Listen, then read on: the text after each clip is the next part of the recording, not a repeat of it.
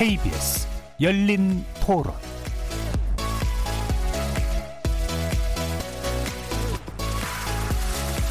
안녕하십니까. KBS 열린 토론 정준희입니다. 보수를 위한 보수가 된 건지 진짜 보수를 하려는 건지. 나아가야 될 지향점은 사실은 맞는데 그게 너무나 급하게 가니까 고집만 피우는 것처럼 보이는 것 같아요. 보수에 대한 실망이 워낙 컸기 때문에 지금도 하고 있는 행태들을 보면 잘할 수 있는 기회를 많이 놓치고 있는 거 아닌가. 큰 영향을 발휘하기에는 좀 힘들지 않겠는가라는. 잘 모아질지 모르겠어서 그냥 기대도 안 하고 있을 뿐더러 자기 밥그릇 챙기기처럼 보여져서. 보수 입장에서는 정권 심판이라는 그 화두를 부각시켜서 제대로 이끌어 가려고 하는 뭔가 좀 안들이 많이 나와야 되지 않을까 싶네요. 뭉치는 것만으로는 통합을 하는 것만으로 재건의 기회가 될 수 없다고 보고요. 어떠한 본인들이 내거는 이념 아래에 모이는가가 가장 중요하다고 생각을 하는데 진정으로 보수라면 보수답게 어떤 것들을 지켜야 하는지를 좀 더 많이 생각을 해봤으면 좋겠고 특히나 민생을 걱정을 하는 그런 정책들을 많이 가지고 나왔으면 좋겠어요.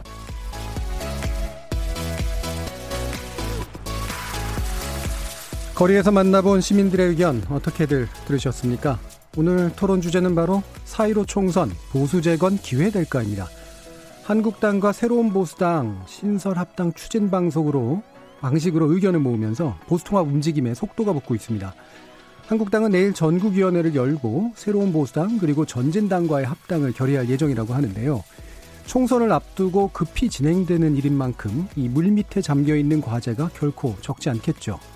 통합의 규모는 물론 통합 방법 그리고 공천 과정까지 총선 대응은 물론이고 통합 자체의 진로를 좌우할 수도 있을 변수가 산적해 있습니다.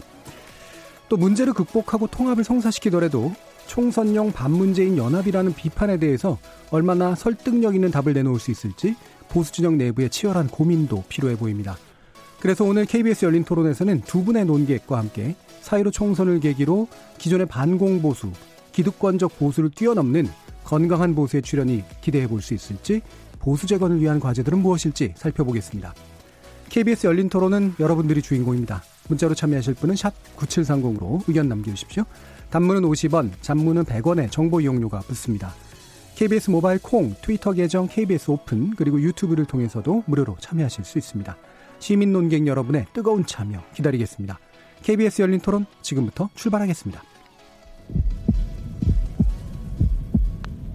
살아 있습니다. 토론이 살아 있습니다. 살아있는 토론, KBS 열린 토론. 토론은 라디오가 진짜입니다. 진짜 토론, KBS 열린 토론.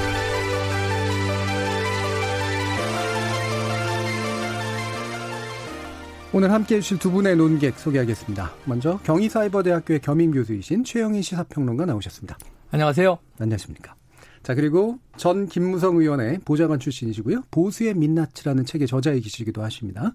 장성철 공감가 논쟁 정책센터 소장 함께 하셨습니다. 반갑습니다. 장성철입니다. 자, 이렇게 최영일 평론가, 장설청 소장님 이렇게 두 분 모시고 보수의 통합 전망 뭐 한번 짚어볼 텐데요. 어, 제가 뭐 이렇게 열린 토론 진행하다 보면 정책 입장을 가지고 계신 분들이 나오면 사실은 좋은 이야기들도 들리지만 소망적으로 진단한다는 느낌을 받을 때가 음. 좀 많이 있습니다. 그러니까 좌파의 유리한 방식으로 상황을 해석해버리는 그런 음. 경향들이 좀 많이 있거든요. 근데 오늘은 이 보수라고 하는 어떤 이슈를 놓고 뭐 이렇게 쟁점을 가지고 뭐 입장 차이를 보이기보다는 음. 좀 깊이 있게 좀 알았으면 좋겠어요. 네, 궁금한 네, 게 정말 네. 많기 때문에. 네. 그래서 좀 교과서적인지는 모르겠습니다만 과연 보수라는 이름으로 어떤 것들이 기대되고 있는가, 음. 어떤 가치와 어떤 그 어떤 그릇에 어떤 가치가 남기는가 이 부분이 이제 일단 네. 중요할 것 같거든요. 여기에 대해서 일단 간략하게라도 어떤 그릇이라고 보시는지 한번 의견을 들어볼게요. 어, 자기 고백을 좀 드려보죠. 예. 저도 보수입니다. 네. 네. 왜냐하면 이 저는 90년대에 음. 우리가 탈이념 시대가 가고 아까 시민 목소리에도 이념을 좀 잘 드러내줬으면 좋겠다. 네. 근데 이걸 지금은 전 정체성이라고 바꿔야 된다고 음. 생각을 하고요. 이데올로기는 끝났다. 음. 21세기 언제까지 이데올로기를 붙들고 있을 거냐. 물론 G2 국가 중에 이제 중국 같은 공산권 국가가 있습니다만 사실 90년에 체제 싸움은 끝난 거 아니겠습니까? 예. 소비에트 연방이 해체되고 그 이후에 이 YS 정부 때부터 세계화를 부르짖었고 세계화는 그냥 몸만 움직이는 게 아니라 마인드가 세계화돼야 되는 거기 때문에 이 코스모폴리타니즘이 이제 좀 확산되는 예. 우리나라 사람들이 얼마나 많이 다녀요. 그런데 문제는 아직도 이데올로기에 정치권은 사로잡혀 있는 거 아니냐. 예. 오늘 저는 이 주제에 좀 반대하는 입장인 것이 음. 보수는 재건되지 않아요. 음. 제가 저도 이 제 안에 이 80년대 학번으로서의 진보 성향을 가지고 있고 예. 86세대예요. 또 한편으로는 이 이북에서 내려오신 실향민 가족의 후예로서 또 지나간 역사에 대한 보수성도 가지고 있고 예. 대한민국의 어떤 시민을 뽑아도 100% 보수, 100% 진보, 이 퓨어한 예. 스테레오타입은 없다. 그렇게 봐요. 예. 그래서 결국은 지금은 뭔가 이 양쪽이 혼합돼 있는 우리가 뭐 혼종적 음. 요즘에 이 융복합 음. 이런 이야기처럼 이념을 언제 순수성을 따지고 있을 시대냐 옛날 얘기다 이런 말씀 드리고 싶고 다만 이제 오늘 주제에 제가 반대하는 이유는 보수는 재건되지 않는다. 예. 보수는 없었거든요. 음. 있었어야 재건을 하죠. 보수는 대한민국 보수는 이제 건설을 해야 돼요. 음. 그럼 보수가 우리 사회에 없어도 되느냐? 있어야 됩니다. 보수가 한국 사회 절반이고 보수는 뭐냐 하면 저는 온고이 지신이에요. 예. 우리의 역사와 전통이 유구한데 그 중에 좋았던 가치들을 뽑아서 현대와 계속 결합시켜 나가면서 우리의 정체성을 지키는 하나의 가치. 그게 보수일 것이다. 근데 지금 보수는 해방 이후에 적어도 정치적 보수가 존재하기 어려운 이 지형이었다. 음. 이렇게 봐요. 문재인 정부는 어떤 정부냐? 저는 중도 온건 보수 정부라고 봅니다. 예. 이 유명한 격언 중에 어떤 정부도 좌파 정부는 없다. 집권하는 순간 음. 이 결국은 중도 균형을 잡을 수밖에 없다라고 이야기를 해요. 근데 거기서 뭐 다소 진보적, 다소 보수적 우리가 이렇게 이제 상대적으로 평가할 수는 있겠죠. 그러면서 저는 오늘 논의가 보수란 무엇인가의 정체성을 좀 규정하고 음. 지금 우리 현실 정치와 연결을 짓고 대한민국 사회에서 건강한 보수를 어떻게 새롭게 건설할 것인가. 이런 대안이 조금 단초라도 예, 예. 나왔으면 하는 기대를 가지고 있습니다. 예, 그러니까 뭐 이 주제 자체 반대하신다기보다는 보수 재건이라는 용어의 부정확성에 대해서 아마 보수가 반대, 없었기 때문에 예, 이런 규정을 시작해 보죠. 그럼 제가 약간만 이제 좀 그 명확한 게 할 필요가 있어서 질문을 드릴게요. 그러니까 이념의 시대가 갔다라고 음. 이제 표현을 하셨는데 보수의 건설은 필요하다라고 또 말씀하셨단 네, 말이에요. 네. 그때 네. 보수는 이념입니까 아닙니까? 가치고 비전이죠. 제가 음. 보기엔 정치적인 가치, 정치적인 비전. 그러니까 정치가 존재하는 한 이념이라는 용어는 계속 쓰일 예. 거예요. 제가 최근에 깜짝 놀란 게 하나 있는데 안철수 전 대표가 귀국해서 지금 신당 창당 위원장으로 이름도 국민당 정했는데 세 가지 가치를 이야기해요. 예. 자, 탈이념, 탈진영, 탈지역. 음. 이걸 처음 얘기했어요. 그런데 제가 혼동스러웠던 게 정치 토론을 많이 하고 다니지만 대한민국 사회에서 총선을 앞에 두고 탈이념과 탈진영이 구분이 되나요? 예. 탈이념과 탈진영이 어떻게 다른 거지? 보수 진영, 우리는 뭐 진보 진영 이렇게 나누고 있단 말이에요. 그럼 보수 진보가 말씀하신 대로 이데올로기를 간단하게 두 개로 이제 양분하고 있는데 거기서 이념과 진영을 왜 나눠서 동어반복을 하고 있지라고 전 놀랐어요. 이념 이념에 의하지 않은 진영이라고 볼 수도 있습니다. 그럴 수도 있죠. 예, 예. 이념 없는 진영. 예. 그럼 그건 어떤 진영인가? 그걸 또 역으로 묻고 싶은 거예요. 예. 그럼 이 탈이념을 한 탈진영을 한 그럼 정치 세력은 어떤 형식으로 존재하는가? 음. 여기에 대해서 이제 정의를 해 주셔야 되는데 그냥 있는 것들을 다 부정하고 나니까 당신은 뭔데 여기에 대한 답이 안 보이는 문제가 예. 발생하더라는 거고 그런 면에서 이제 오늘 저는 그 이념 보수 진보는 큰 의미가 없다는 게 아까 말씀드린 한 시민 시민 대한민국 이 내, 내면에는 보수와 진보가 섞여 있어요. 예. 흔히 이런 얘기를 해요. 선거 때마다. 아우 저는 안보 문제는 보수인데 교육 문제는 진보예요. 전 경제 문제는 좀 진보인데 또 뭐 어떤 문제에 대해서는 보수예요. 이런 식으로 표현한단 말이에요. 그러니까 정책을 쪼개놓고 우리가 대통령 신년 기자회견 할 때마다 뭐 외교 안보 분야, 정치 사회 분야, 예. 경제 분야 이렇게 썰어서 이야기를 하는데 그것들을 하나하나 접근할 때마다 보수는 뭐 온전히 보수적, 진보는 온전히 진보적 이런 규정으로는 어렵고 다 사실은 하나하나 지금은 좀 이 미분해서 예. 파악하는 시대가 되었다. 예. 이런 의미에서는 이념을 너무 앞세우지 말자. 저는 음. 그걸 다른 말로 그 이념이 없으면 사상도 없느냐. 사상과 철학은 있어야 된다고 예. 생각을 해요. 그래서 그것은 우리가 역사 속에서 쌓여온 한 사회의 지식과 문화를 집대성한 것으로서 사상은 다양화될 수 있죠. 예. 철학도 다양할 수 있고. 하지만 그걸 이데올로기로 묶는 순간 우리나라는 항상 분단 현실에 갇혀왔다. 예, 예. 네. 반공 또 용공 이런 예. 용어로 예. 항상 쓰여왔다는 점에서 예. 부작용이 컸다고 봅니다. 예. 뭐 제가 아주 단순하게만 이해해서 말씀을 드리면 기존의 냉전 시대의 이른바 계급 정치에 기반한 좌우 대립 이념으로서의 보수 진보라고 하는 것에 어떤 확연한 구별 이런 네. 시대는 갖고 석 굳이 말하자면 섞여 있다, 섞여 네. 있다라고 일단 있다. 경계는 이 시민들 속에 해체돼 있는 것 아닌가? 예. 소장님 어떠신가요? 근데 결과적 결론적으로 보면은 정치 지형으로 보수냐 진보자로 나뉘어져 있어요. 그러니까 예. 민주당이냐 한국당이냐 이걸로 나뉘어져 있는데 기본적으로 보수가 추구하는 가치들이 여러 가지가 음. 있죠. 예. 결국에는 교과서적으로 얘기할 수밖에 없어요. 음. 길거리 가는 사람 보고 보수가 뭐야라고 물어봤을 때 사람들이 뭐라고 얘기를 하겠어요. 결국에는 자유민주주의를 지킨다. 시장 경제 체제를 지지한다. 그리고 법치주의를 어, 옹호한다. 뭐 그런 세 가지 정도는 나눌 수 있겠는데 그거에 동의하지 않는 정치 세력이 있나요, 지금 우리나라에? 없는데 예. 를 들면 약간씩 다르죠. 예. 그러니까 예를 들면 그냥 디테일하게 봤을 때 과연 이 정부가 법치주의를 지킬 생각이 있는 집단이냐라는 것에 대한 어, 이견은 있을 수가 있어요. 예. 왜냐하면 추미애 뭐 장관이라든지 아니면 청와대가 검찰과 법원에서 한 여러 가지 일들에 대해서 아 저것은 우리가 받아들일 수 없어라면서 어 예를 들면 예. 청와대 압수수색이라든지 추미애 장관 같은 경우에는 아 법무부 훈령으로 검찰청법을 위반해도 괜찮아. 우리는 법무부 훈령 지키는 게 더 중요해. 이런 식으로 얘기를 했거든요. 이러한 세세한 부분들을 보면 과연 이들이 법치주의를 지킬 의지와 그런 생각들이 있는 사람들인가라고 비판받을 소지가 있고 네. 시장 경제 체제를 이분들이 어 유지하냐. 그것에 대해서도 우리가 비판할 수 있는 게 과연 이분들은 성장보다는 분배와 평등 이거에 더 중요하게 생각하는 분들이다. 시장 경제가 평, 그 성장만으로 대변되나요? 그렇진 않은데 네. 강조점이 있는 거죠. 네. 자, 성장이 있은 다음에 그 과실을 갖고 분배를 하자라는 것과 자, 성장은 이렇게 되더라도 자, 분배를 더 하자라는 것. 예를 들면 세금으로 노인분들의 일자리를 더 확충을 했잖아요. 네. 제조업의 일자들은 일자리들은 줄어들고 3, 40대의 화이트 칼라 일자리들은 줄어들고 있는데 세금으로 일자리를 늘려가고 있단 말입니다. 그럼 이것은 과연 이분들이 시장 경제 체제의 가장 기본적인 원리를 지키고 있는 것이냐라는 것에 대한 의문을 제기할 수가 있고 네. 자유민주주의를 지킬 수 있느냐 이분들은 끊임없이 그 집권 이후에 갈등을 주장했다. 국민을 반을 가르고 광화문과 서초동으로 대변되는 그러한 갈등으로 국민들을 이분법적으로 어 나누지 않았느냐.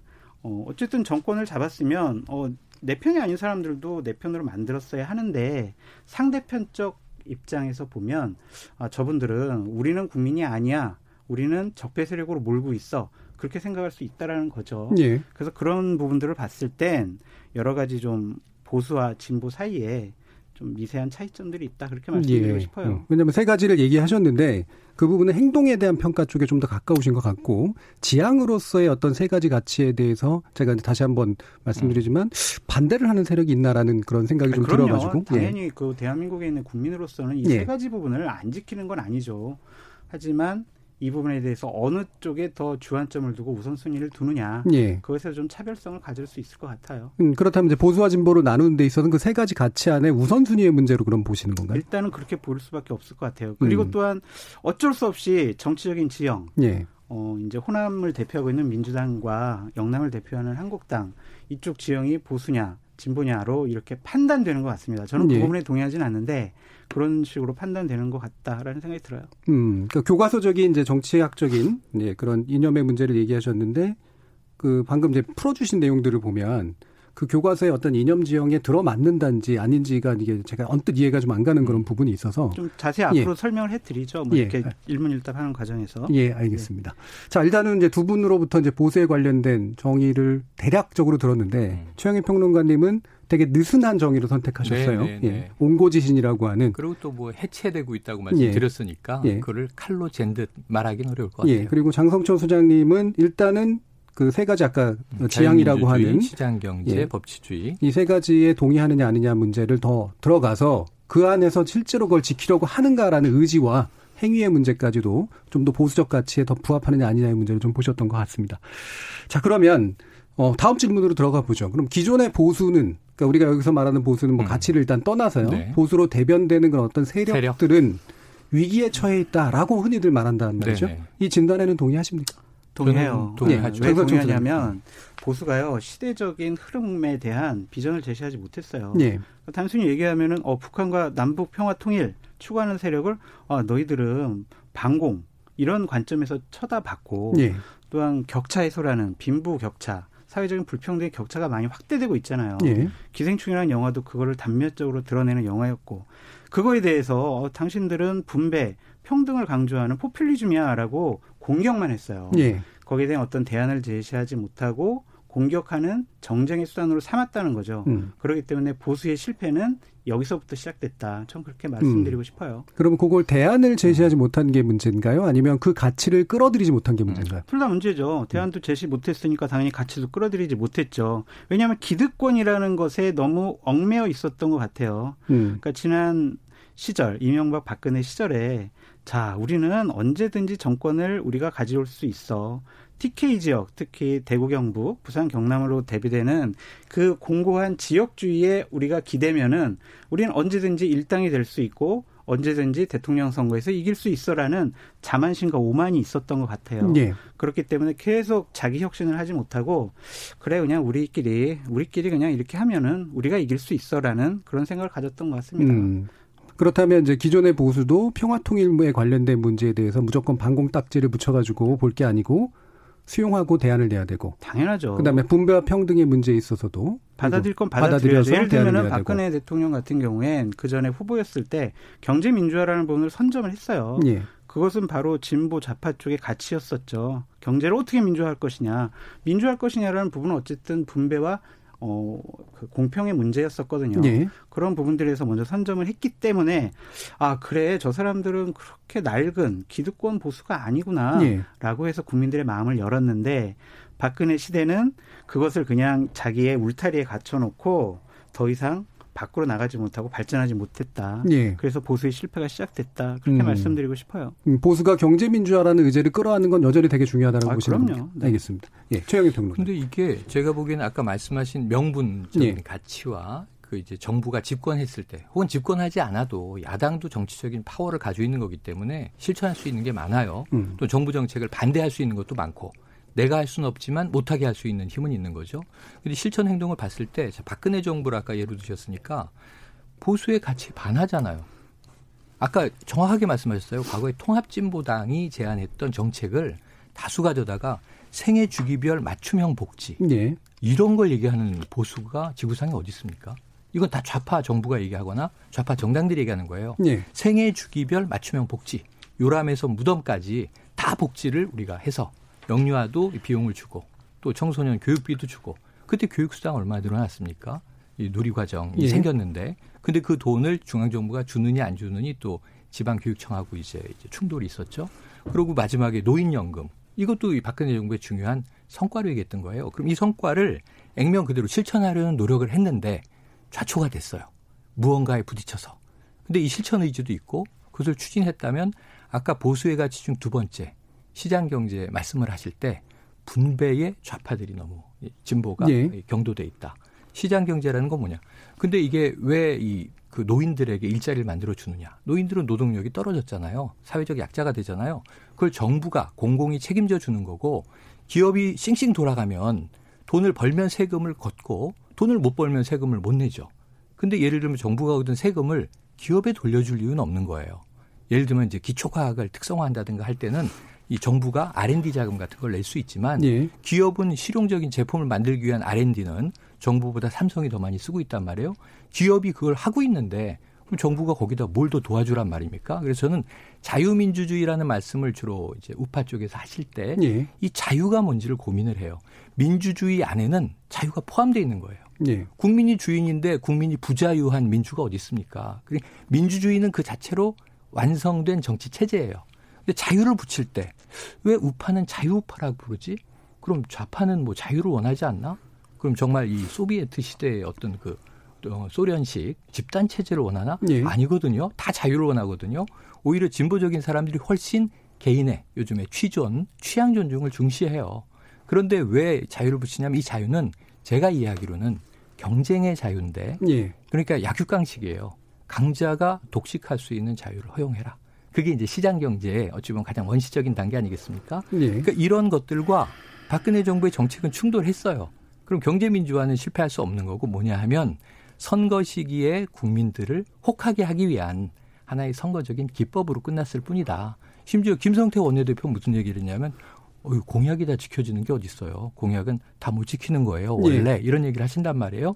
그럼 이게 얼마나 이 국민들에게는 기가 막힌 정치적 발언들입니까? 그러니까 저는 깜짝깜짝 놀라거든요. 그럼 보수의 위기의 핵심 원인은 박근혜 정부가 끌어들이고자 했던 가치를 실제로는 그냥 장식으로만 써버렸다. 한 사례인데. 예.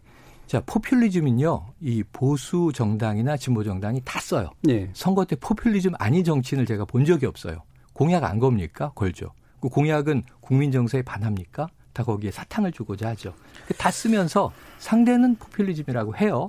경제 민주화를 우리가 하면 우리는 보수의 가치를 지키는 거고 예. 경제 민주화를 상대당이 하면 어 저건 좌파적인 거니까 문제가 있는 거고. 예. 어, 그 저는 그 지금 이 장 소장님 하신 말씀에서 구획이 없어요. 음. 우리는 하면 좋은 거, 상대가 하면 안 좋은 거 이거지. 그러니까 반공주의도 우리가 할 땐 북한은 나쁜 집단이니까 필요한 거.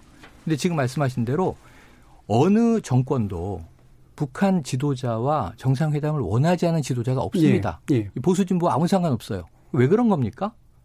왜 그런 거예요? 구획이 없잖아요. 예. 그 지도자들끼리 만나는 건 합법이고, 그럼 민간 교류하는 것은 저건 이제 뭐 용공이고, 친북이고, 종북이고 이렇게 규정하는 기준들이 결국은 나에게 힘이 있을 때는 내가 기준 이런 생각을 하는 거잖아요. 예. 그러니까 다시 처음으로 돌아가서 보수와 진보의 정의와 기준이 뭐가 우리 현실 정치에서 지켜져 왔냐고요. 예.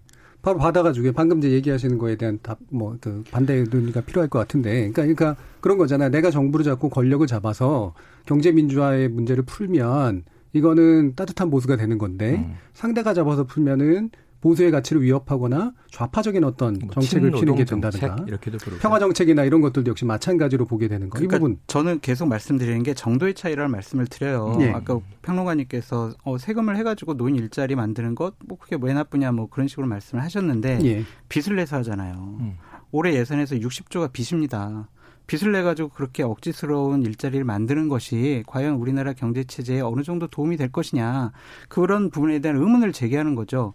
60조 그렇게 빚내지 말고 조금 더 빚을 줄여서 미래 세대에게 후손에게 좀 부담감을 덜어줘야 되지 않느냐라는 게 이제 보수 쪽의 입장이고 또한 평등은요 기회의 평등, 결과의 평등 두 가지가 있지 않습니까? 이 정권에 있는 분들은 결과의 평등을 너무 추구하는 것 같다라는 생각이 들어요. 분배 너무 한다는 거죠. 예를 들면 자유민주주의 시장 경제 체제 하에서 자 당신은 출마할 거니까 당신 집을 두 채 갖고 있으면은 이제 선거 등록하기 전에 집을 다 팔아버려. 이게 과연 자유민주주의 시장 경제 체제에서 할 수 있는 일인지 예. 그 부분에 대한 근본적인 의문을 좀 제기하고 싶다라는 생각이 음. 들어요. 음, 뭐, 그 부분은 이제 뭐, 네. 필요한 부분이긴 하지만 지금 네. 당장 얘기하기는 좀 그럴 것 같고, 어쨌든 이제 말씀처럼 실제로 행동하고 지향하는 바가 그 가치를 하는 데 있어서 예를 들면 빚을 낸다거나 음. 이런 식으로 해서 뭔가 잘못된 길로 끌고 가기 때문에 문제다. 네. 그래서 정도 차이가 있다라고 네. 보는 거다라는 거잖아요. 네. 자, 그럼 좀 더 구체적인 문제로 들어가 보죠. 그러면 보세 위기에 대한 어떤 뭐 진단의 양식들은 좀 음. 비슷하신 음. 것 같은데 어, 구체적인 어떤 책임이랄까 이런 걸 어떻게 물어야 될까라는 문제와도 좀 연관이 된 것 같은데요. 장수준 수장님께 질문을 드릴게요. 그러니까 지금의 그 현재 보수의 어떤 파국에 가까웠던 어떤 경험은 박근혜 정부의 어떤 문제입니까? 아니면 보수가 계속해서 뭔가 지리멸렬해온 그 흐름의 문제인 겁니다. 박근혜 문제죠. 음. 왜냐면은 지금도 싸우고 있잖아요. 지금 보수는 음. 싸우고 있어요. 음. 자, 박근혜 대통령 탄핵 잘못됐어, 잘 됐어. 너 입장을 말해봐. 너는 박근혜 대통령 탄핵에 찬성한 사람이고 너는 한국당을 버리고 나가서 어 뭐 탈당을 했던 사람이고 그런 사람이 왜 복당을 해? 이거 가지고 계속 싸우고 있어요. 음. 유승민 의원이 얘기한 보수 원칙의 3원칙, 보수 재건의 3원칙. 음. 여기 제일 원칙도 탄핵과 강을 건너자예요. 예. 탄핵은요 이미 법률적으로 정치적으로 다 이미 선고가 된 부분 아닙니까? 결정이 그 된 부분이죠. 약간 애매하게 일부러 처리되는 느낌이 좀 음, 있거든요. 음, 어떤 의미죠? 그러니까 탄핵의 강을 건너자가 네. 예를 들면 탄핵을 다 인정하자. 그리고 그때 잘못했다. 그러니까 탄핵의 세력과는 이제 어떤 탄핵의 대상이 됐던 세력과는 선을 끊자. 라고 하는 식으로 해석되는 경우도 있고 아니면 탄핵 문제 이제 왈가왈부하지 말자라는 음, 그렇죠. 거로 해석되기도 하거든요. 저는 후자로 봐요. 예. 왜냐하면은 박근혜 대통령과 그 탄핵에 대해서 보수가 극복을 하지 못하면 계속 손가락질하면서 싸울 수밖에 없거든요. 예. 탄핵의 강을 건너자라는 것은 말씀드렸듯이 자 정치적으로 법률적으로 이미 규정이 된 부분이기 때문에 나머지 부분은 역사적인 평가로 우린 놔둡시다. 예. 이미 법률적으로 선고돼서 감옥가에 계신 분을 음. 우리가 무죄라고 한들 국민들이 믿어주겠느냐 예. 그런 차원인데 박근혜 대통령께서 대통령을 하시면서 되게 폐쇄적이고 봉건적인 리더십을 보였어요. 음. 내 말을 듣지 않으면 너는 적이야. 라는 그러한 리더십이었죠. 예를 들면 유승민 의원 같은 경우 자 증세 없는 복지 없습니다 라고 얘기했더니 당장 저 원내대표에서 드러내 음. 라고 이렇게 지시를 내린 거 아닙니까? 김무성 대표는 막았지만 친박 최고위원들이 김무성 대표를 협박을 하고 어, 그 공격을 해서 결국에는 유승민 대표가 쫓겨났지 않아요. 네. 쫓겨났잖아요. 그때부터 보수의 비극은 더 이제 비참해졌다고 생각이 드는데 결국에는 박근혜라는 그런 분을 극복하지 못하면 결국 보수의 미래는 없다라고 생각이 드는데 아주 전 절호의 기회가 왔다고 생각을 해요. 예. 2002년도에 박근혜 대통령이 한나라당의 비대위원장으로 오면서 박근혜 대통령이 거의 모든 공천에 관여를 했어요. 중심적인 음. 중심적으로 심지어 이명박 대통령 시절에도 음. 박근혜 대통령이 자, 우리 사람들 살아 돌아와라. 그러면서 친박원들이 많이 당선되지 않았습니까? 그런데 올해 선거는요, 박근혜 대통령이 관여를 하지 못하는 정말 최초의 선거예요. 예. 그렇기 때문에 박근혜 퀴즈가 이제 없는 거죠. 최초의 총선인 거죠. 그렇죠. 예, 예. 그리고 박근혜 정권 시절에 음. 청와대에서 행정부에서 당에서 중요한 역할을 했던 분들이 이번에 공천 과정 중에서 어느 정도 정리될 거예요. 예. 불출마라든지 아니면 컷오프라든지 이런 형식으로 정리가 될 거기 때문에 인적 구성이 바뀔 절호의 기회다. 예. 그러면은 우리 평론가님께서는 음. 보수 재건이라는 단어가 맞지 않다라고 하셨지만 음. 다시 한번 보수가 재건할 수 있는 인적 토대가 마련되는 중요한 시기다. 라고 음. 저는 말씀드리고 싶어요. 좀 이론적인 말씀으로 이해는 돼요. 예. 어떤 메커니즘으로 설명을 하시니 이해는 되는데 이 박근혜 퀴즈는 다 없어졌다. 예를 들면 물갈이 공천 이제 최종적인 결정이 안 나왔으니까 예. 본선 주자들은 이제 3월 후반에야 이제 확정이 되겠습니다만 지금 그 과정을 우리가 보고 있는 거잖아요. 그럼 지금 이제 이 선수들 소위 청선에 이제 뛰어드는 준비하고 있는 선수들이 이 한국당과 혹은 조금 폭을 넓혀서 혁통일을 중심으로 해서 이 이번에 이제 대통합 신당으로 이름이 가고 있고 예. 지금 오늘 보니까 새로운 보수당은 새로운 한국당으로 합시다 예. 하는 이 새로운 거대 당 야권을 잡고 있는 이제 보수 정당이 박근혜 퀴즈가 없다는 게 제가 동의가 안 돼요. 지금 이미 출마 예정을 하고 있는 이 기존 중진 혹은 뭐 초재선 불출마를 하지 않은 분들. 그러니까 공천 과정 중에서 저는 컷오프 같은 걸로 정리가 될 것이다라고 말씀드렸죠. 예를 들면, 예를 들면 뭐50% 물갈이 하겠다 이런 얘기는 하지만 그 말은 역설적으로 50% 남는다는 얘기잖아요. 그럼 그 50%는 다 지금 말씀하신 대로 하면은 나는 탄핵에 동의한다.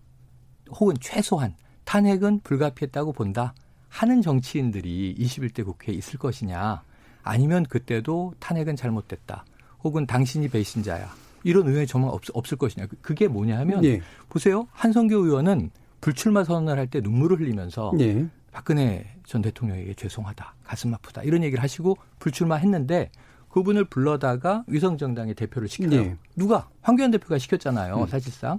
그럼 한, 한성규 대표가 한 말은 뭐냐면 그 위성정당인 미래한국당의 공천은 내가 다 할 거야. 정권은 나한테 있어. 이렇게 네. 얘기했어요. 그건 거짓말이에요. 네. 아니, 뭐 그건 거짓, 그러니까 음. 지금 대놓고 거짓말이라고 얘기하시면 음. 한 정당의 대표가 우리는 위성정당 아니야. 위성정당이면 이건 불법이잖아요. 음. 우리가 말은 자매정당, 형제정당 여러 가지 쓰지만 두 당은 연결돼 있지 않아야 하잖아요. 독립적인 어떤 주장을 가지고 예. 국민들의 선택을 받아야 되는데 이 거짓말이든 진짜든 거짓말이면 지금 두, 이 중에 거짓말 한 셈이에요. 당 대표가 한 말이 거짓말이면 그 당을 어떻게 신뢰하고 찍어요.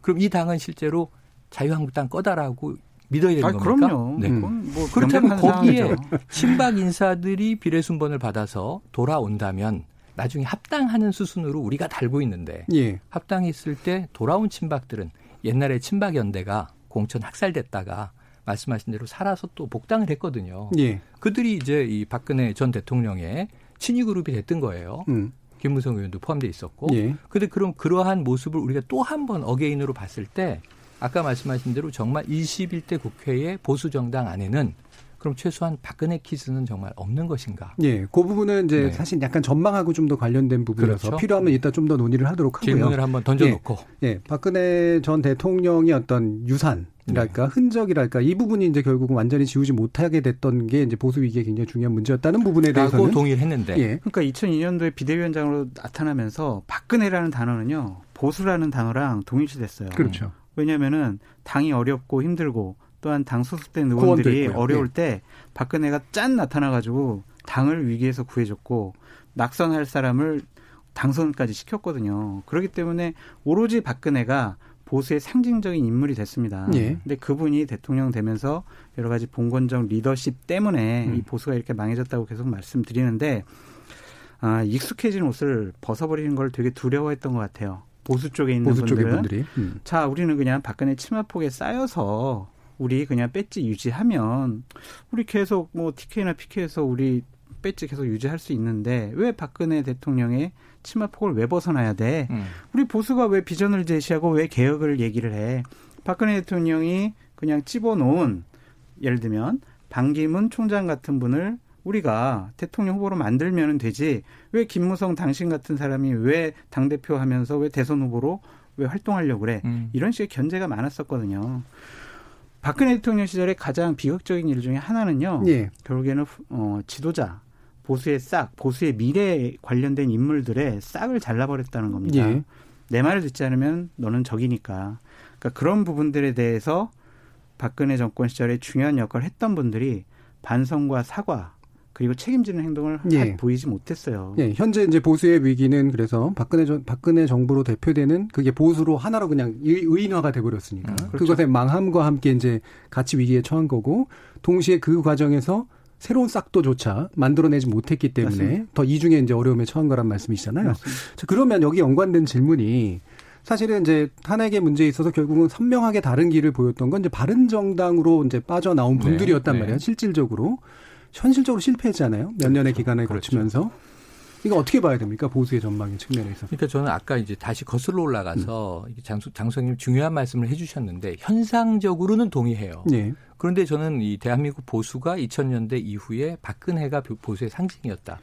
여기 이게 비극이에요. 음. 보수의 비극이에요. 다른 쪽이 아니라. 뭐냐면 그때는 선거의 여왕이고 선거 다 이기고 말씀하신 대로 정말 이제 이 저 힘이 없는 정치인에게 이 어깨에 손을 대면 그가 막 당선이 되고 이런 이제 이적이 일어나긴 했죠. 당시에. 네.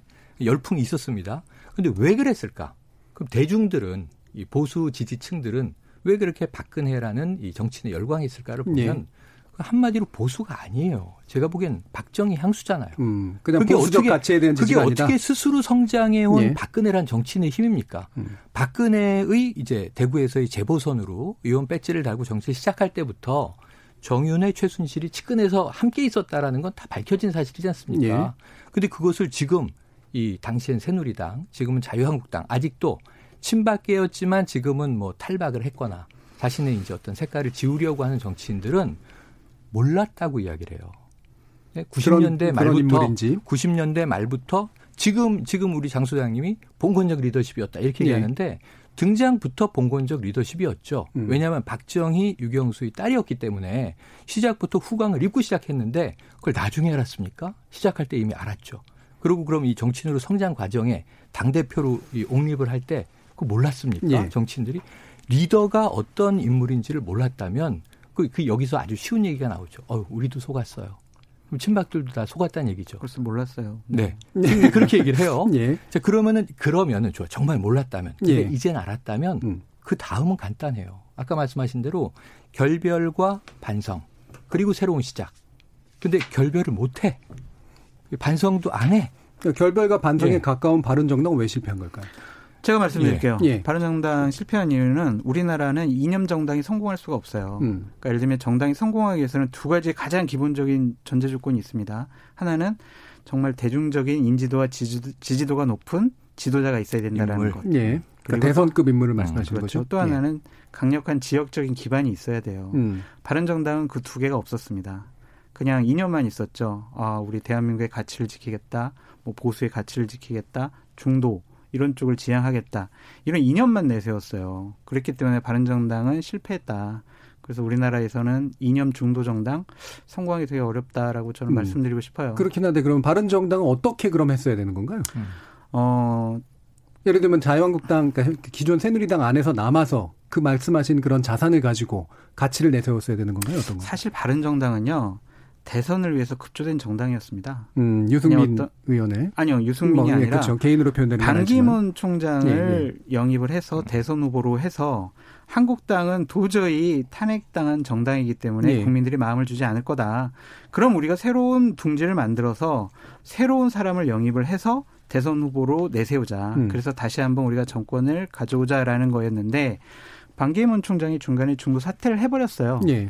오로지 반기문을 위한 정당이었는데 음. 그것이 사라졌기 때문에 어쩔 수 없이 실패할 수밖에 없었다. 그렇게 음. 말씀드려요. 음, 알겠습니다. 저는 한국 예. 정치에서 깜짝깜짝 놀랐는 게 지금 그 말씀인데 예. 반기문 총장이 들어올 때 호기롭게 인천공항에 내렸어요. 메시지도 있었어요.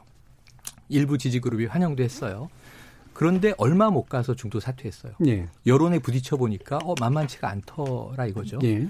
그럼 이 반기문 총장의 참모 그룹 적어도 그를 대통령으로 만들기 위한 정치에 대해서는 관록이 있는 그룹이 왜 사전에 그러한 소통을 안 했을까요? 예. 아까 제가 안철수 이제 위원장의 귀국해서의 그 세 가지 가치에 깜짝 놀랐다 이런 말씀드렸는데 1년여 동안 이분은 왜 준비 안 했을까요? 음. 그리고 그 측근 뭐 이태규 의원이라든가 물어보면 총선까지 너무 시간이 없다.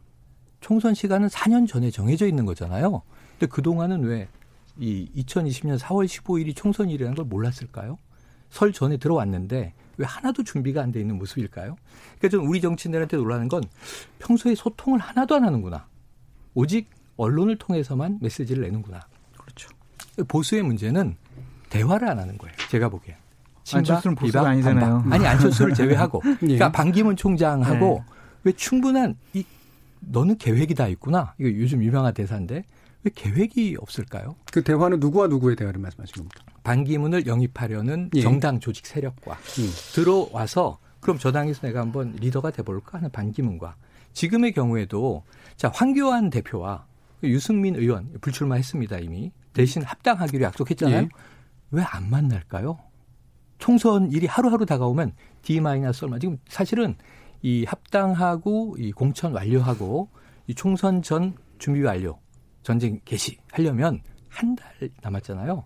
근데 왜 두 세력의 리더가 안 만날까요? 왜 안 만납니까? 만나기 싫어요. 서로. 서로 만나기 싫어하고요. 그러면 예. 어떻게 합당을 해? 아 이미 예. 실무적으로 거의 다 진행이 됐기 때문에 네. 그리고 유승민 뭐 정상회담 준비하는 느낌이에요. 어. 네. 음, 만나기가 쉽지 않을 것 같다는 생각이 음. 들어요. 그쪽에 알아봐도 왜왜 네. 왜 만나냐 이렇게 물어봤더니 두 분 스타일상 지금 안 만날 것 같다라고 답이 왔어요. 음. 근데 이미 유승민 대표는 어우 나는 공천 그다음에 당직 이런 기득권 나는 원하지 않아. 네. 난 불출마야라고 했기 때문에 보수 새 보수당과의 통합 부분에 있어서 걸림돌은 딱 하나입니다.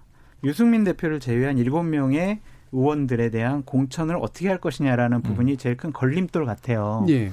새보수당 쪽에서는 아 우리는 좀 공천을 담보해 줘라 그렇게 음. 얘기를 하겠지만 한국당으로서는 아니 경선을 해야지 어떻게 담보를 해주냐 그런 부분이 지금 부딪히고 있는데 예. 그 부분은 곧 접점을 찾아서 음. 곧 해결이 될 것 같아요. 그렇기 공천권을 요구하지 않겠다라는 말은 100% 진실은 아닌 건가요? 그러니까 예를 들면 이런 거죠. 그러니까 음. 우리 당 7명의 의원은 좀 어떻게 배려를 해주는데 우리를 예. 따르는 의원 음. 말고 음. 공천을 준비하고 출마를 준비하는 다른 인사들이 있잖아요. 예. 그분들에 대한 주장을 안 하는 거죠. 예. 근데 하지만은 우리 7명만큼은 좀 챙겨줬으면 좋겠다.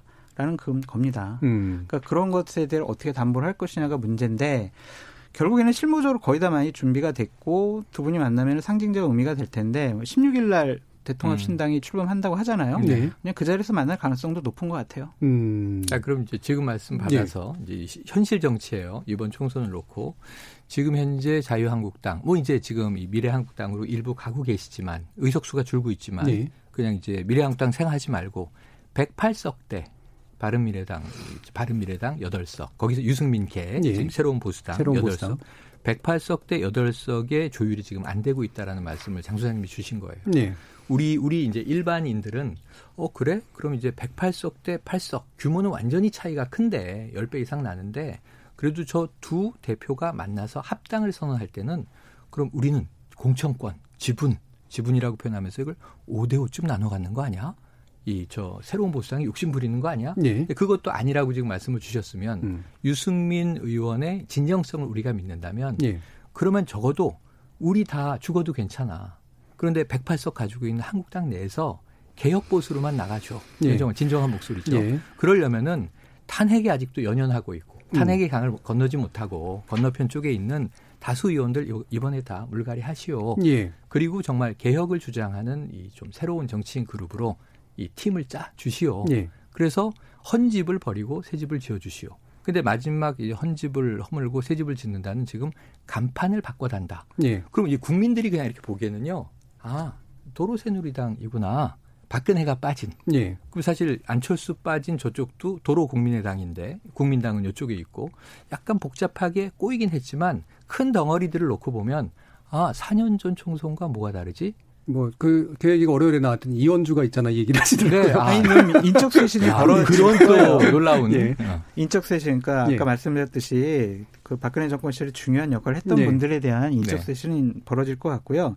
그 세보수당이 여덟 일곱 명의 의원에 대한 공천을 담보하지 못하는 이유는 또 다른 한 가지가 있습니다. 음. 처음에 혁신과 통합에서 활동하던 예. 많은 분들 중에서 네. 대략 한 3, 40명 정도가 이제 출마를 준비하고 있어요. 음. 그러니까 세부수당 의원들만 배려를 해주게 되면 이 사람들은 어 왜 우리는 왜왜 우리는 왜 똑같은 조건으로 음. 배려를 안 해줘 이러기 예. 때문에 지금 한국당 지도부와 공천관리위원회가 이 부분을 어떻게 처리를 할 것이냐를 긴밀하게 지금 논의를 하고 있습니다. 예. 그런 부분도 어느 정도 정리될 것 같은데 결론적으로 말씀드리면 이번에 지금의 이제 보수를 바라보는 것과 16일 이후에 통합신당이 떴을 때의 보수를 바라보는 우리의 관점과 판단은 좀 달라져야 되지 않을까라는 생각이 음. 들어요. 음. 달라지게 하는 겁니까? 달라져야 하는 겁니까? 보는 분이. 아유, 그 네. 기본적으로 통합신당 쪽에서 자, 네. 우리는 옛날에 박근혜 최순실 당이 아니에요라고 네. 분명하게 드러내 드러내 줘야죠. 색깔을, 예. 그렇기 때문에 어느 정도의 가시적인 조치들은 음. 분명히 나올 것이고 그런 조치가 없다면 음. 이번 선거도 폭망하는 거죠. 예. 그럼 요 부분 한번 질문해 볼게요. 그러니까 결국은 인적 쇄신들이 일어날 거라고 이제 보시는 거잖아요. 그럼 그건 결국 공천을 통해서 일어나는 거고 맞습니다. 여러 가지 물밑 작업이 있다고 하더라도 네. 그럼 현재 김영호 공관위 체제에 대해서 세보수당에서 동의 의사를 표현했던 것이 고기의 가능성이 분명히 있는 틀이라고 보기 때문인가요? 그러니까 저 사람은 공정하게 할 거야. 예. 어떠한 이제 뭐 지금 현재 한국당에 있는 분들에게 더 우대하거나 더 어드밴테이지를 주지 않고 예. 최소한 공정하게 해줄 것이다라는 음. 믿음이 있는 거죠. 그거에 대한 믿음에 대한 발언이라고 보여집니다. 음, 그러면 그게 공정한 것뿐만 아니라 사실은 개혁적 색채, 그러니까 네. 과거와는 달라지는 거. 이게 이제 그 결과로 나타나야 될 거 아니에요? 그 따지고 보면은요. 예. 한국당이 저렇게 지리멸렬한 이유 중에 하나가 세부수당에 있는 의원들 상당히 면면으로 보면 괜찮은 분들이에요. 예. 음. 그렇죠. 예. 역량 있는 분들. 네. 예. 그리고 바른 소리도 많이 했고 음. 그런 분들이 이제 빠져나가 가지고 음. 한국당이 그냥 지역적으로 TK, PK에 어, 옛날 박근혜 대통령 시절에 중요한 역할을 예. 했던 분들이 장악을 했는데 또 결국에는 또 비극적인 일은 박근혜 정권의 2인자였던 분이 당대표가 됐단 말이에요. 그렇죠. 네. 이것은 벗어날 수 없는 한계인데 그렇죠. 그 부분은 어쨌든 인정하고 음. 어쨌든 외부 수혜를 통해서 이번에 혁신과 네. 통합 거기 있는 분들과 세부수당 이런 분들이 다 좋은 분들이 오면 뭐 도로새누리당 아니야라고 말씀을 하실 수 음. 있겠지만 음. 음.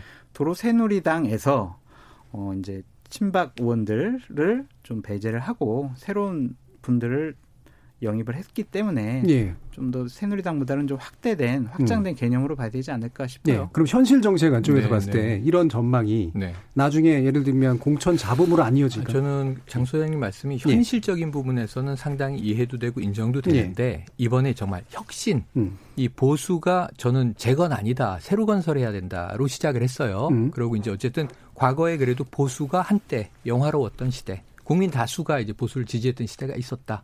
그게 저는 역사적으로 많은 왜곡이 있었다고 이제 전제하지만 예. 그게 또 현실이었다고 인정한다면 이번에는 많이 달라질 거다라고 하는 이제 장 소장님 말씀이 음. 제가 보기엔 지금 좀 이 의식이 많이 진화한 예. 지금 현재 2020년의 유권자들에게는 음. 이거는 이 상대 정당 민주당 지지자들에게는 큰 의미 없는 거예요. 세 결집은 다 일어나고 있으니까. 예. 다만 이번 싸움은 중도를 누가 더 끌어올 거냐 싸움이에요. 저는 예. 세대결은 박빙으로 붙을 거라고 봐요. 종로도 뭐 그렇게 황교안 대표가 불리할 거라고 안 봐요. 마지막에는 네, 인물이 중요한 게 아니라 결집된 세 대결이다. 네. 그럼 중간층, 중도층이 부동층이 어느 쪽으로 약간 더 클릭하느냐에 예. 따라서 결판이 날 거거든요. 근데 지금 이 장 소장님 말씀이 자, 우린 이 정도 준비하고 있으니까 새로워질 거예요가 크게 새롭지가 않을 것 같다는 걱정이 되기 시작하는 거예요. 음. 보수가 아, 좀잘 돼야 된다는 점에서 결과가 아니, 얼마나 잘 저는, 되는지 자본이 없는지 아니, 좀 집요하게 오늘 토론이니까 집요하게 예. 말씀드릴게요. 네. 지금 얘기하지 못하는 건 예. 내일 이야기하지 못해요. 근데 16일 날 모인 인사들의 면면을 보면 저는 한 가지만 여쭤볼게요. 아까 솔직한 말씀을 한번 예. 툭 던지셨는데 이념 정당 안 돼요. 한국 사회에서는 예. 인물이 있어야 돼요. 이 말씀을 인정하셨는데 그러면 지금 그 새로워진 이름이 바뀐 가칭 대통합 신당에 가운데인 어벤져스의 가운데 있는 아이언맨 대권 주자 누굽니까? 일단은 뭐 황교안 대표가 있을 네. 수밖에 없죠. 저는 네. 그 부분에서는 동의를 하지 않는 음. 사람인데 어쩔 수 없이 당 대표를 맡고 있기 때문에 음. 그분이 될 것이고 어쩔 수 없기 때문에 재건이 안 되는 거잖아요. 총선 이후에 총선 음. 이후에 어떤 새로운 분들이 배지를 달고 국회를 입성을 할 겁니다. 음. 그렇게 되면 어떤 보수의 새로운 후보 주자군들은 나타날 것이고 그분들과의 경쟁을 통해서 음. 새롭게 국민들에게 평가를 받고 인정을 받는 음. 그런 계기가 돼야 되지 않을까 저는 그렇게 바래요. 그 전국구 지금은 이제 쓰지 않는 말이지만 예, 이게 비례. 지역구 의원들은 다 자신들의 지역에서 여야당이 이제 후보들을 보고 찍을 거니까 네. 표심이 그래서 역시 중도층을 좀 타겟으로 해서 그럼 이제 이 이번 21대 국회 총선 이후에 네. 아까 지금 말씀하신 네. 황교안 대표가 이제 당일지 락일지는 아직 모르겠습니다만 그럼 좀 어떤 인물을 주목하면 좋을까요?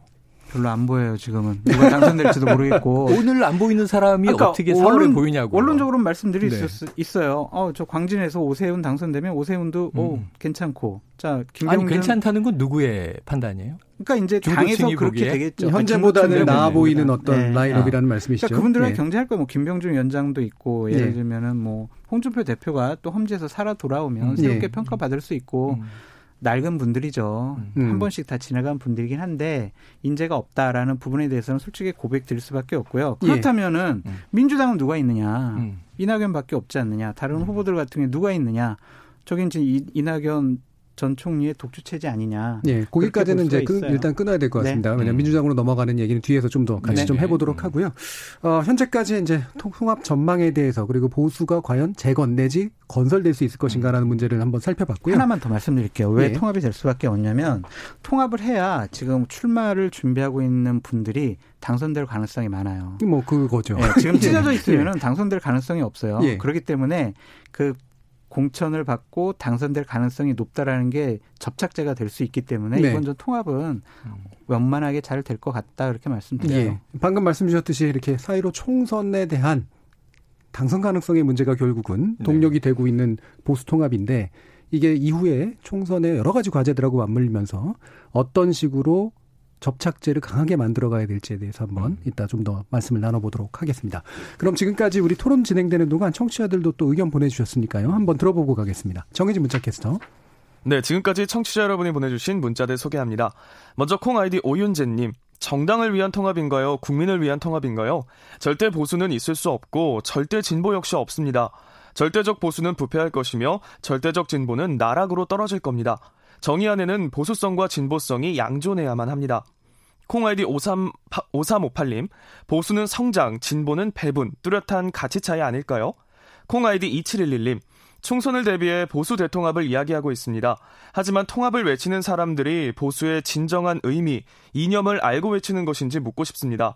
자끔 보이는 행태는 한 자리라도 더 차지하려고 철밥통 챙기려고 꼼수만 부리는 것으로 보이고 국민과 나라는 안중에도 없는 것처럼 보입니다. 지금 국민들이 요구하는 것은 보다 더 국민을 대변하는 나라를 생각하는 정당과 국회의원입니다 해주셨고요. 유튜브 청취자 대화 맞다님. 국회의원 시켜준다면 보수도 내일 바로 진보되고 진보도 바로 보수될 수 있는 게 우리나라 국회의원 수준 아닌가요? 콩 아이디 1283님. 지금의 보수는 민주당이라고 봅니다. 그리고 앞으로의 진보는 정의당이고요. 자유한국당의 역할은 민주당을 존재시키기 위한 시대적 존재였다고 봅니다. 라고 보내주셨네요. 네, KBS 열린 토론. 이 시간은 영상으로도 생중계하고 있습니다. 유튜브에 들어가셔서 KBS 일라디오 또는 KBS 열린 토론을 검색하시면 지금 바로 토론하는 모습 보실 수 있습니다. 방송을 듣고 계신 여러분이 시민 농객입니다. 계속해서 청취자 여러분들의 날카로운 시선과 의견 보내주세요. 지금까지 문자캐스터 정희진이었습니다.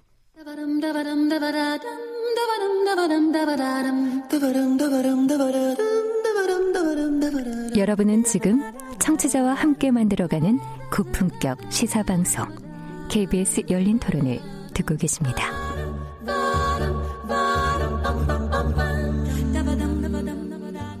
예, KBS 열린 토론 오늘은 사이로 총선 보수 재건에 기회될까라는 주제로 장성철 공감가 논쟁 정책센터 소장 그리고 최영인 시사평론가 이렇게 두 분과 함께하고 계십니다. 청취자분들이 이제 의견 주신 내용들 가운데 나온 거로 이제 바로 이어서 예, 얘기를 해볼게요. 음, 아주 현실 정치로 보면 결국은 보수, 보수를 지향하는 분들의 지지를 얻어서 당선 가능성을 최대한 높이기 위한 통합이다. 뭐 사실 그렇잖아요. 맞아요. 근데 뭐 이거 가지고 저는 뭐 정치적으로 뭐 옳으냐 그르냐를 네, 따지는 네, 거는 좀 네. 지금 당장의 문제는 아닌 것 음. 같은데 어 이게 현 정말 이게 굳이 말하면 이제 반문재인 연합이 되는 셈인데 음. 이게 실제로 성공 가능성이 높다고 보세요? 저는 성공 가능성 높다고 봐요. 예. 왜냐하면 선거는 51% 이상이 구도 싸움이거든요. 예. 선거 저는 선거가 선거의 결정적인 변수는 네 가지라고 보는데 구도, 명분, 인물, 정책 공약이죠. 이 네 가지라고 봐요. 근데 그거의 50%는 구도 싸움입니다. 예. 안철수 대표는 1대1 구도 되는 것은 뭐 민주당이 바라는 거다. 음. 다른 당은 필패다. 이렇게 얘기를 하셨는데 예. 분열돼 있으면 선거는 질 수밖에 없습니다. 음. 음. 하나로 뭉쳐서 여당과 1대1로 싸우, 싸우는 최소한의 구도가 마련되지 않으면 이 싸움은 볼 필요도 없어요. 음. 집니다. 그리고 이번 선거는 문재인 정권 집권 3년 차에 벌어지는 총선이거든요. 예. 정권 심판론이 가장 큰 주된 화두가 될 수밖에 없습니다. 예. 야당 심판론도 얘기를 하긴 하지만 그보다는 아니 문재인 정권이 계속 총선에서 승리하고 이대로 간다면 우리의 삶은 나아질 것이냐? 과연 우리 세상은 공정하고 정의로워질 것이냐? 그런 거에 대한 판단이 이번에 선거에 분노 투표로 나타날 거라고 봐요. 예. 결국에 인물과 정책은 거의 비슷하고요. 그렇기 때문에 구도와 명분상 이번 선거는 한국당이 좀 유리한 부분이 있다라고 저는 말씀드리고 싶습니다. 음. 예, 결국은 이제 뭐 이번 총선은 회고적 평가에 의한 선거가 될 거라고 일단 그럼요. 보시는 이제 네. 그런 건데요. 예, 이건 굉장히 좀 걱정이 되는 음. 안일한 이 입장으로 저는 이 음. 느껴져요. 왜냐하면 지금 이 지금 그것을 구호로 쓰면 또 아주 과거로 과거로 돌아가요. 못 살겠다 갈아보자 음. 이거잖아요. 문재인 정권이 기대만큼 못하네. 경제가 지금 뭐 파탄이네, 어렵네. 갈아보자. 갈면 더 잘할 거라는 확신이 없으면 예. 그 옛날에는 그냥 네트워크에 의해서 연고주의라고 했죠. 따라서 그냥 투표를 하던 시절이 있었어요. 근데 지금은 이 굉장히 실리적이란 말이에요. 투표가 여기 이제 18세까지 낮아졌고 숫자는 작아요. 14만 명 정도 예. 참여하지만 예. 그럼에도 불구하고 상징적인 의미들이 이제 여러 가지 어 우리가 해석할 수 있는 지표들이 나올 텐데 지금 말씀하신 것을 그러면 갈아엎었어요. 국회에서 예를 들면 어 한국당 보수 통합이 됐어. 한번 힘 뭉쳤으니까 밀어보자. 과반이 됐다. 그러면은 이 우리 시민들의 삶은 나아질까라는 것에 예. 하나도 확신이 없다는 거예요. 왜? 음. 아까 말씀하신 구도가 51%다? 아니요. 이번에는 메시지가 51%예요. 정책이. 그러니까 저는 그 정책이 뭐냐? 민생이라는 말은 이제 낡아버렸어요. 민생 참 중요한 건데 예. 정치인들이 국민이라는 이 키워드나 민생이라는 키워드를 너무, 너무 많이 먹어서 많이 저는 민익이라고 생각을 해요. 음. 이 국민들의 이 people's benefit, profit 이거 누가 챙겨줄 거냐? 혜택이나 이익을 누가 예, 예. 줄 거냐? 아까 나왔지만 성장이냐 분배냐? 음. 이거 보수 진보 이건 이론적인 구분입니다. 예. 집권하면 말씀하신 대로 대한민국 시장의 파이는 계속 키워야 되고요. 그 키워지는 파이에서 분배를 서로 아주 smooth하고 기분 좋게 나눠주는 게 최고의 정부인데 문재인 정부의 지금 어려움은 뭐냐 파이가 안 커. 저성장으로 접어들었어요. 예. 그러니까 분배에 더 힘을 쏟는 것으로 보여져요. 그럼 이 저 박근혜 정부 때는 정반대예요. 난 분배하려고 대통령 됐어요. 이게 경제 민주화인데 나중에 경제 활성화가 돼 버렸다고요. 예. 파이 키우는 쪽으로만 채찍질을 하고 안 나눠줘. 그럼 국민들은 그래도 불만이에요. 그러니까 국민들은 균형이 성장 분배가 다 잘 되길 바라는데 그런 정부는 지금까지 별반 없었으니까 비전으로라도 그러면은 이제 한국당이 저 문재인 정부의 소주성 이미 포기했죠. 문재인 대통령은 임기 내 이 저 최저 시급 만 원 안 됩니다. 사과도 미리 했어요. 지금 문재인 정부의 이 경제 모토가 뭐냐? 활성화예요, 다시. 예. 경제 살려야 되고 활력 일으켜야 되고 규제 풀어야 되고 그럼 이 경제 정책 내용이 박근혜 정부와 뭐가 다르단 말입니까? 뭐가 진보적이에요? 제가 보기에는 정부는 경제는 지켜내자 싸움이에요, 지금. 예. 그렇다고 보면 이것을 뛰어넘는 한국당의 새로운 논리가 뭐냐 이거죠. 아까 예. 말씀하신 대로 법치주의 안 지키잖아요. 국민이 보기에는 서로 집권해서 아닌데 보수가 법을 더 안 지켰는데 이럴 수도 있고요. 아, 우리 예. 최평론가님 네. 아시다시피 음. 야당은 능력이 없어요. 그거에 음. 대한 대안을 또한 구체적인 정책을 마련할 수 있는 그런 능력이 없습니다. 아, 실천할 야당이. 능력은 없지만 대안을 만들 능력은 만들 있죠. 능력도 없어요. 왜냐하면 그동안 어 8, 9년 동안 박근혜 정부 때 한국당 한국당 아니죠. 그 새누리당과 예. 한나라당은요. 정부에서 만들어주는 정책을 그대로 했을 뿐이에요. 당의 정책위원회가 있지만 그건 다 정부에서 1급 공무원들이 와가지고 모든 정책들을 다 만들어줬어요. 당에서 정책을 만들 수 있는 인재도 없고 시스템도 없습니다. 방금 그 말씀은 사실 상당히 좀 아, 실제로 그렇게 된 건가요? 실제로 그래요. 예. 실제로 그 예. 여당이 되면은요 정부에서 파견이 나와요. 예. 그래서 그분들이 다 아, 정책을 아, 공식적으로 파견 공식적으로 파견 나와요. 예. 그러니까, 지금 민주당도 그래요. 테크노크라시가 된다. 그러니까 당청 간의 협력이라는 의미에서 이제 음, 말씀하시는 그렇죠. 거죠. 근데 예. 그것이 되게 어, 안 좋더라고요. 음. 결국에는 당의 능력을 깎아먹는 거예요. 예. 그렇기 때문에 아니 야당 너희들 좀 대안 대안이 좀 좋은 그러한 정책을 만들어봐. 이거는요.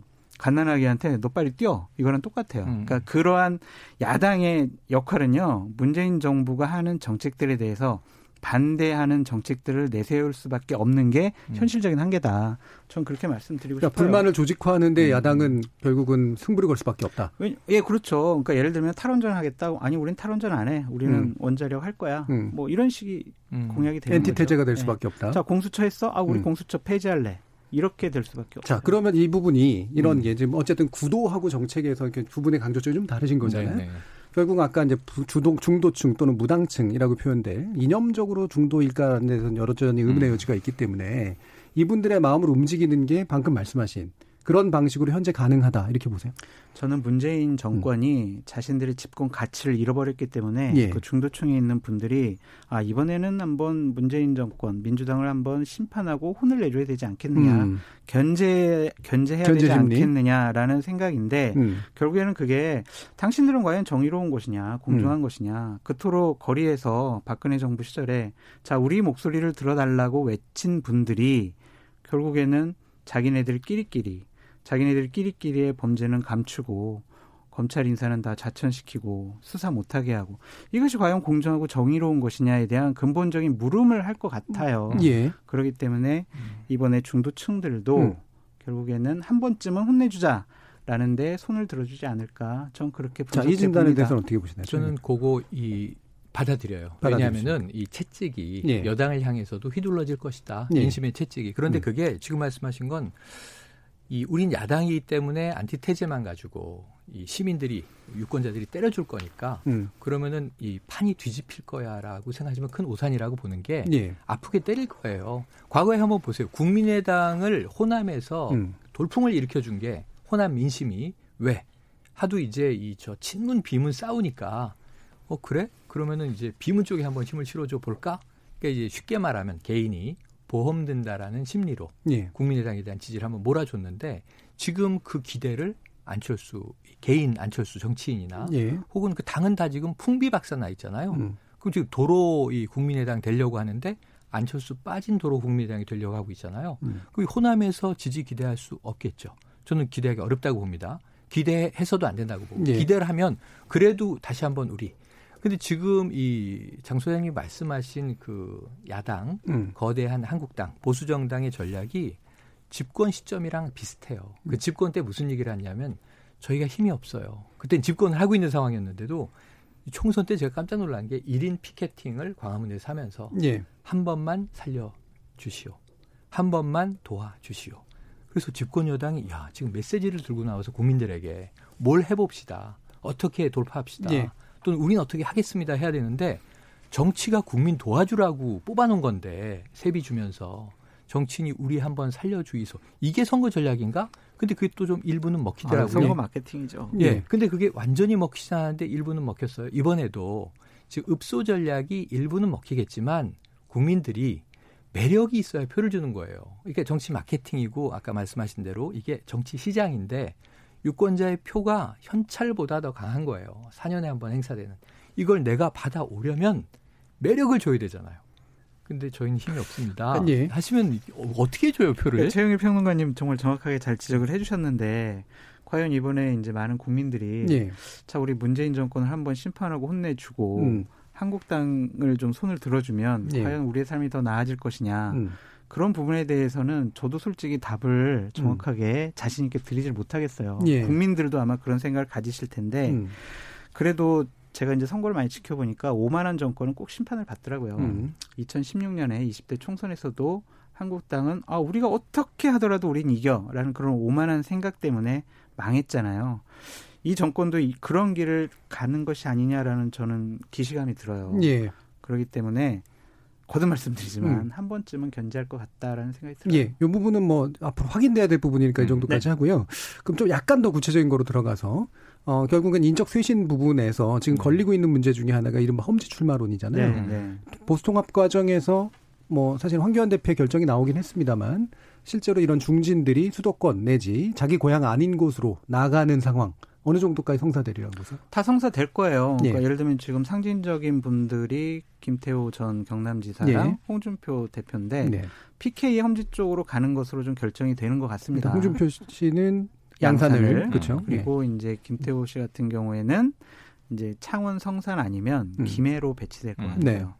그래서 이제 당에서는 그래 PK 지역도 험지가 있다. 지난 2016년 총선 때 PK, TK, PK 지역에 68석 중에 17석을 잃었거든요. 음. 그러면은 교두보를 마련해야 될 그런 장소들도 있죠. 그것이 음. 그세 군데 지역 같은데 거기에 그럼 상징적으로 그 사람들을 배치해 가지고 자 그럼 너희들이 이번에 한번 교두보 마련하고 방패막이 돼 가지고 음. PK 지역의 총선 승리를 이끌어라.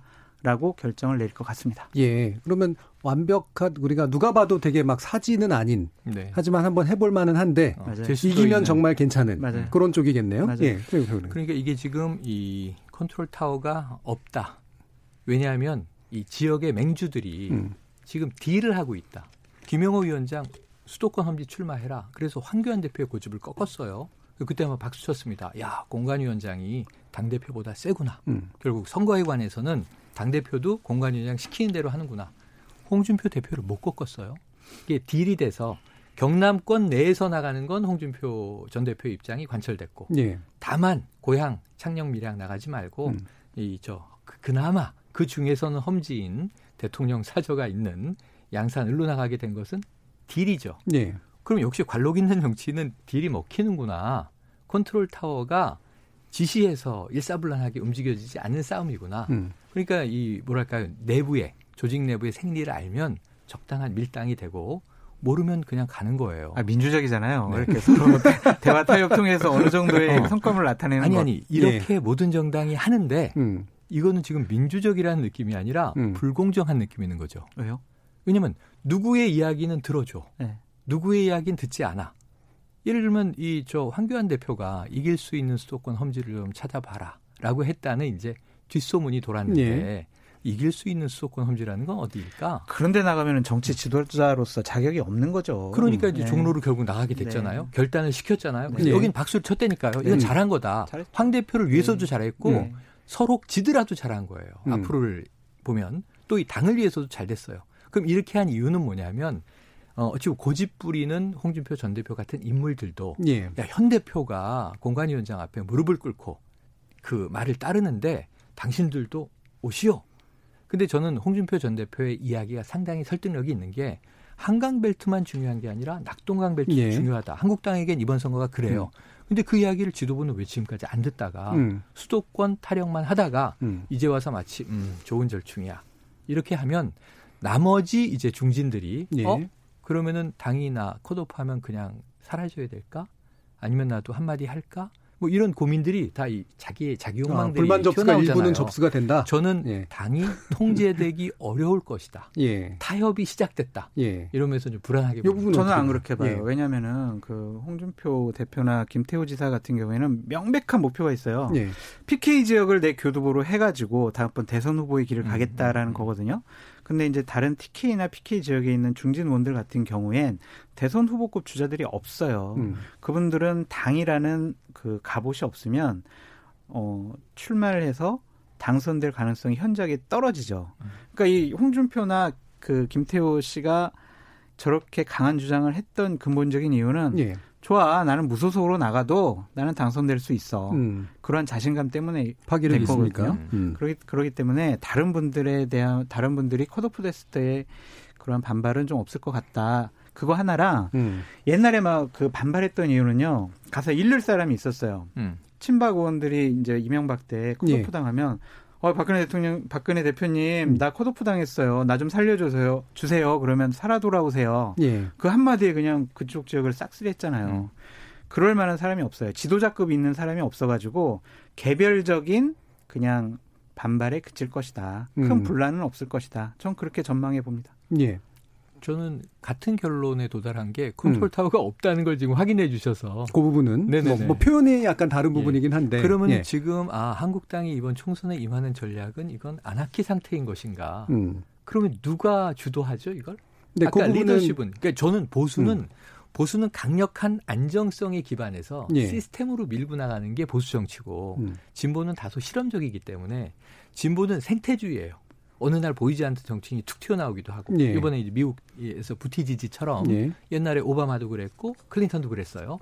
그 막 튀어나오기도 하고 들이받기도 하고 서로 분당하기도 하고 다시 합당하기도 하고 하는데 아, 이 민주당은 좀 보수라고 보는 게 매우 보수적으로 지금 총선에 임하고 있어요. 예. 일단 견, 거기까지 듣죠. 견고해요. 왜냐하면, 예. 왜냐하면 마지막 이제 발언을 아. 하셔야 되기 때문에 자, 그래서 보수 재건이 됐건 새로운 건설이 됐건 간에 통합 과정에서 어떤 것들을 만들어야 음. 국민에 대한 어떤 동감을 이끌어낼 수 있을까? 조언 주시죠.